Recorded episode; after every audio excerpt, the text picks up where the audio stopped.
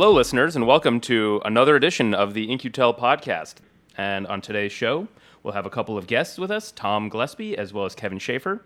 Tom is a partner here at In-Q-Tel. He's also a co founder of CosmiQ Works, which is one of our In-Q-Tel labs, an open source lab dedicated to better understanding commercial space capabilities on behalf of our customers. He also specializes in investments in the commercial space industries, robotics, autonomy, as well as data analytics. And also on the show today, we have Kevin Schaefer. He's a member of technical staff here at In-Q-Tel. He's focused on space and sensors. And both of these gentlemen have done quite a bit of research uh, in the space industry in general, commercial space, rocket launches, uh, satellite constellations. And so the title of today's episode is The Commercial Space Between Us, where the three of us will talk a lot about the various things we've all heard about in the news, uh, read about in research, and talk about what's hype and what's real. Um, Tom, Kevin, you guys, you guys want to say hi? Hi, Vishal. Nice to be with you. Hello. Gentlemen, thank you for your time today. All right, so let's get started, guys. Uh, first and foremost, um, tell me a little bit about the context behind uh, commercial space. Why is it important now, and what are the different aspects of the industry that people should be aware of? So, uh, commercial space is, is interesting for us. Um, you can think about the intelligence community. Um, Get not necessarily the same capability, but capability at a cheaper price, which is compelling to both the commercial and government morals for certain purposes. I see. When it when it comes to space, uh, or when it comes to satellite constellations, um, is, is is the new the newly found interest uh, in the venture or in the startup space primarily driven by sort of the uh, the advent of smaller, lighter, cheaper, and, and more perhaps more accessible rocket launches? uh, yeah, that's that's a good summary. Um, there's a little bit more to it than that, but in general, um, it doesn't cost as much to create this capability and put it up um, as it did a number of years ago, and so it's sort of fallen into the realm of the venture capital uh, funding level. So, you know, this is not a, an area that, that VCs were looking at maybe 10 years ago. Over the last several years, though, they're recognizing that um, it is something that could be sort of on a venture funded, funding level, um, and you can get these things up for not nearly as much money as you might have uh, previously. And so, when it comes to the, the state of affairs right now in the in the commercial arena, um, are we seeing large companies? Are we seeing mostly startups? Are we seeing a mix of both? Uh, without getting too specific into any individual company, I, outside of governments, where is most of the activity being uh, being done? So it's largely a mix, and it's really you can trace it back to the various knowledge networks over the past 50 years. Previously, it was all concentrated within government. Eventually, those personnel migrated to other larger companies, and now you're seeing those larger companies migrate into medium companies, somebody like a SpaceX, and then eventually you have the people fall out to smaller companies like the launch vehicle startups and the small sat constellations. So it's a completely different ecosystem than it was when NASA first started, where it was purely concentrated within the government. Right. Let me ask you a sort of a, a non sequitur. Uh, when it comes to sort of uh, this this this new space race, I guess that we could talk about. Do we need to be concerned about stuff floating around in space? Is there going to be more things up in the air that would? I mean, what does this mean for just sort of the eco the ecosphere? I guess. It's it's absolutely a concern. So you take something like low Earth orbit. So that's the same type of orbit the space station is in. There's a lot of items up there currently. They may or may not be monitored. So that's actually another area of companies that are pursuing to track the various debris and satellites in orbit to hopefully avoid a collision. I'm sure most most people are familiar with the movie Gravity.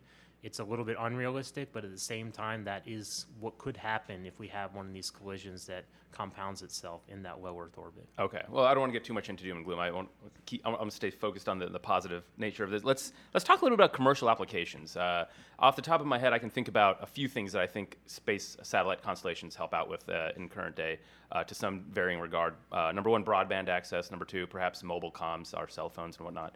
Um, what, what are we seeing as, uh, as more and more satellite constellations are developed and sent into space? What, what are they? Go- what use cases will they really serve, or, or perhaps better? So I, I think they're largely at this point around two different use cases. One is broadly defined remote sensing, um, and the second piece is, you know, to your point, communications. So we're seeing a lot of things getting funded in those two areas primarily. Yeah, I'd agree with that. And then ultimately, it gets pegged back to if and when they're actually going to be up there in orbit. So Tom alluded to the business cases. There has to be a business plan on the back end, and there are numerous boxes that have to be checked to go from a PowerPoint presentation to an actual operating constellation. Right. So let's let's talk a little bit about getting to an operating constellation. Um, when it comes to business case, uh, what is it? let- Let's talk about cost first. What does it take to even put a constellation together? How how much goes into it, both in terms of cash and actual uh, small satellites? And what does it take to get it up into space? I'll, give you a generic two-pronged answer, Sure. which is it's cheaper than it used to be, and it's more expensive than anybody thinks it is right now. So- Excellent. so yeah, it's it's a range of. Uh, it depends what any company's doing and how many satellites they're putting up and how big those satellites are. You know, these can be any anywhere from sort of tiny 3U satellites um, and doing a constellation in the case of, of Planet or Spire or, or well-known companies like that. These could be they, they may be putting up 100 or 200 of these uh, and on up in the numbers. Uh, OneWeb is doing what last count maybe 800 or more. Um, so these things are the numbers are getting pretty big. Um, you know, it just depends what each each of the different use cases is for and how much you want to spend on each satellite. I, I think the range can be anywhere from say 30 or 50 million to on up to billions of dollars in the case of something like like OneWeb. I see. And then it's it's largely conditional on decisions that have to be made as you're planning out what you're going to do. Someone can come up with an idea for a satellite, and then ultimately you're going to have make buy decisions along the way. Are you going to develop your sensor in house? Are you going to buy it from somebody else? Are you going to try and cut corners as far as a risk assessment standpoint relative to the way things have previously been done, which is going to cost you money on the back end somewhere? And then mm-hmm. ultimately you're going to need something to launch these satellites into space as well. And currently, while there are new launch vehicles out there, it does not fill the entire manifest of all the planned constellations in the future. So everyone's positioning for the exact same satellite launches. And should one of those go down, it's going to delay everybody's business plan, which is, again is going to cost money. And uh, not to get into doomsday again, but if, if one of these does go down, uh, who's left holding the bag? I guess when it comes to an entire constellation that's been uh, developed in terms of time and money, um, you know, there's a business on the line here. Constellation doesn't make it up into space. Are we talking about a company potentially going under, uh, or who, So I don't think it, it's usually not. You know, you're not putting your entire constellation on one rocket that might or might not make it. It's uh, these are usually spread out.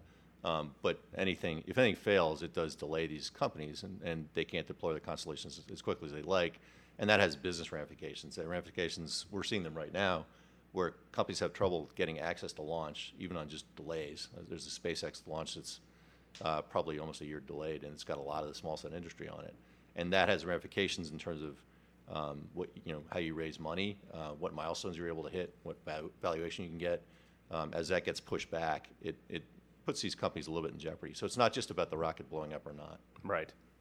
Uh, so I, I certainly understand uh, space is hard in terms of even getting stuff into into orbit uh, via via rocket launch. Um, do you guys think there's more companies on the way that'll do transport? Any any more? I, I know that there's two or three names that come across my mind when I think about rocket launches. Um, but it sounds like there's a greater need or a greater demand for more for more and more of these transport companies. Where, where do you guys think that's going? I, I personally, I don't see that anytime in the near term. The business case for that um, very much has not been validated yet.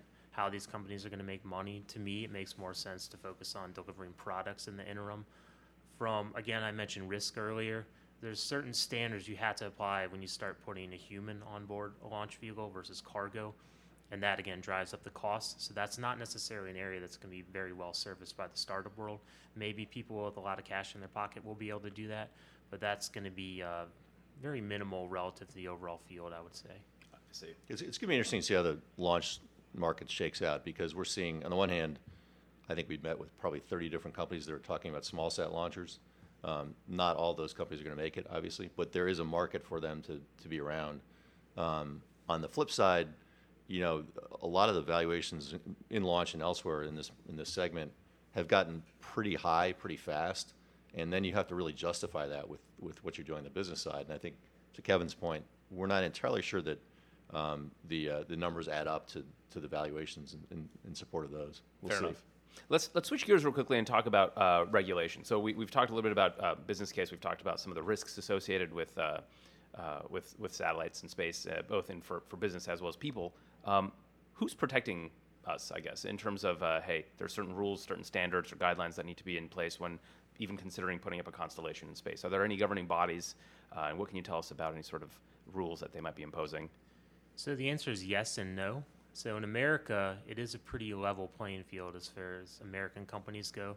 There's certain steps they have to check off that they're putting items into space, but the FAA and FCC have a say in those.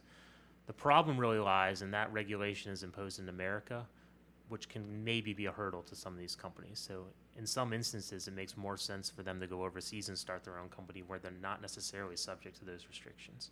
I see. And let me ask you guys uh, just about something really fun, real quickly. Uh, so there's certainly the concept of orbit uh, and satellites. What about space travel? Uh, you guys know anything about, uh, you know, Virgin Galactic, for example, promises the ability to go to Mars at some point in the future. Uh, what's the current state of affairs with space tourism? So I know space tourism. you got Virgin looking at it. Um, you've also got Blue Origin. there are other folks that are out there thinking about doing it. Right now, they're really just talking about going to low Earth orbit, and I think that's even even that's just for a, a, couple of minutes. So it's on the horizon in terms of just going up to low Earth orbit. Um, I don't know when deep space travel for tourists is going to really happen. Okay, fair enough. Just thought I'd ask the uh, ask the fun question. Um, back to constellation. Elon Musk may prove me wrong. So fair enough. Fair enough.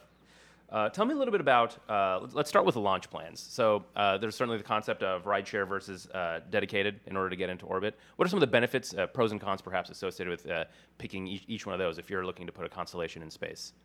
So really, the only benefit to rideshare currently is that it exists. a lot of the dedicated launches haven't come to fruition yet, but ultimately that should be the route that these smaller companies go. So when you're planning an orbit geographically where you launch from largely uh, dictates where your orbit's going to be. And as you're planning out these larger 30, 60 satellite constellations, you need them all in different orbits in order to get the coverage of what you're trying to accomplish. With a ride share, you're just along for the ride, as it says. You're going to go to whatever orbit that primary satellite was going to, and if it doesn't work for you, too bad. So it might be cheap, it might be available today, but you might not be able to accomplish your end item goals for what you're trying to do with your constellation. I see. Uh, what is it? Uh, what is it that comes to mind when you think about international? Uh, so certainly you both have spent a lot of time looking into the commercial space market. Uh, my presumption is that you spent a lot of time looking into the U.S. space market. But uh, what can you speak to when it comes to international? How is uh, how's the rest of the world faring? So the, the, U.S. is still pretty dominant in terms of uh, the commercial space sector. It's a lot of the activities happening here. A lot of the funding is happening here. Um, having said that, you know things are dynamic all over the all over the globe. So China's looking pretty seriously at different aspects of commercial space. Obviously, pretty heavy government hand in, in some of these things, so they're kind of uh, commercial in quotes. Um, interesting players are emerging um, that you wouldn't expect. Like Luxembourg is, is putting a lot of money into funding space-related companies. Um, not traditionally space power. Uh, I'd put the UAE in the same bucket where they're at, you know, there's a lot of activity there. You wouldn't think of them as doing much in space. Um, Europe is pretty active. I think some of the European companies in general have trouble getting funded, and so a lot of them come to the U.S. for funding. But uh, but there's a lot of activity there as well. When it comes to uh, various use cases, we, we talked about um, when I brought up the use cases I was familiar with. You, we talked about comms and we talked about imagery, perhaps. Uh, are are international players interested in roughly the same things? And if so, do we risk just redundancy of the things that are up in space? I mean, do we really need to have four or five constellations that do the same exact thing for the entire globe? I think there's a couple ways of answering that question. Um, if some is good, more is better. So for communication, certainly the entire world is not covered by satellite communication, so there's always room for growth there. Imagery, for the most part, people's day-to-day use of that would be through an interface like Google Maps, but there remains to be seen if there's other use cases for that, which it might be a chicken and egg situation. That imagery is not here yet, so people don't know what to do with it. But at some point, we will encroach upon a redundancy. But I think until those business plans get sorted out, we're definitely not in that realm yet.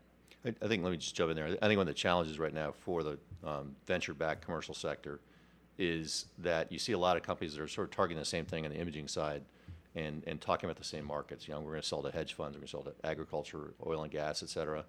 Um, I think there's a step beyond that that maybe hasn't been thought that, about that deeply where, you know, what are you going to be selling to them? How much, how, how much are they going to pay? Um, how are they going to use it? And I think that's kind of where we need to go next in order to justify some of these, uh, you know, some of these rounds of, of funding and, and evaluations, et cetera. So that piece, I think, is still a little bit TBD. Mm-hmm. Is, is, there any uh, heightened awareness or maybe anxiety, uh, nervous energy around uh, just the increase in, in imagery or the uh, perhaps the, the increase in the amount of satellites up, up, up top taking pictures of the Earth? Are, are we concerned from just sort of a uh, reconnaissance perspective? There's definitely a concern. It, it used to be, you know, 30 years ago, only certain people had access to overhead imagery. Nowadays, eventually, you're going to reach a point where you can order an image that has some timely nature and give it delivered to your desktop immediately. Um, what's done with that information remains to be seen, but it's certainly a concern. We, we've seen business plans where they're they're um, actually focused on um, real-time video anywhere on the earth. You know, Mhm. it's not here yet, but there are people out there looking to get plans like that funded. So. People are working on it. When it comes to funding, let's talk real quickly about uh, business plans. So you two spend a lot of time assessing the viability, perhaps, of a lot of these types of businesses. Um, to you, what makes a successful uh, idea or a successful business plan around uh, someone playing in the constellation or spa- commercial space industry? So it gets back a little bit to the point I was making before, which is um, you see a lot of these plans that have kind of the same general high level approach. And I think what I'm looking for is, is the step beyond that where how much do you really know about the market that you're approaching? You know, what, talk, talk to me about the customers that you're anticipating. How much are they really going to pay? How are they going to use it? Um, and is that sort of a justifiable business, justifiable business case?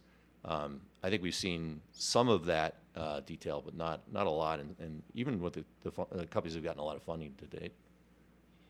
Yeah, and as a follow on to that, in a lot of situations, what we see is kind of the traditional step one, step two, step three profit, where a lot of those details haven't been filled at. So I like to focus on the technical side of things. Sometimes they're saying they're going to plan this great constellation with this amazing sensor, but they have no plan to actually develop that sensor, and there's nowhere they can buy it for for the price point they're looking at. So we constantly have to sift through those details to make sure it actually makes sense. For the most part, if they have are leveraging existing structures uh, from a business and technical standpoint, they're in a much better position to see, succeed. Excellent. That makes a lot of sense. Kevin and Tom, our time is almost up. Um, I'd like to open up to you to see if I've perhaps not asked you something that you'd like to mention about today's topic. I just want to um, maybe talk a little bit about the, the theme in general, which is sort of hype versus reality, and and do it on two levels. One is on the just on the commercial side, and then also on the government side. On the commercial side, um, you get a lot of promise here. This is a legitimate market. It's going to play out over the course of time, and it's a real thing. Um, there's a lot of hype at the same time, and so is it going to justify all the all the early companies have gotten large rounds of funding and large valuations, and they're the ones that are first off the mark? We'll see, and there's a lot behind them as well. Uh, so I think there's going to be a shakeout on the commercial side, but but you know ultimately there are going to be some winners, and I think it's going it's it's a real thing. So we'll keep making progress in commercial space. Right now it's on in within low Earth orbit. I think it'll keep going, growing out from there. And just quickly on the government side, uh, sort of the same idea. You know, this is something that's going to be commercial space is going to be useful to our government partners. They should pay attention to it. It's not going to solve every challenge that the government's looking to solve. Uh, these are not exquisite capabilities like the government has, but they're things that can be useful to, to our government. So we should we should pay attention from that standpoint.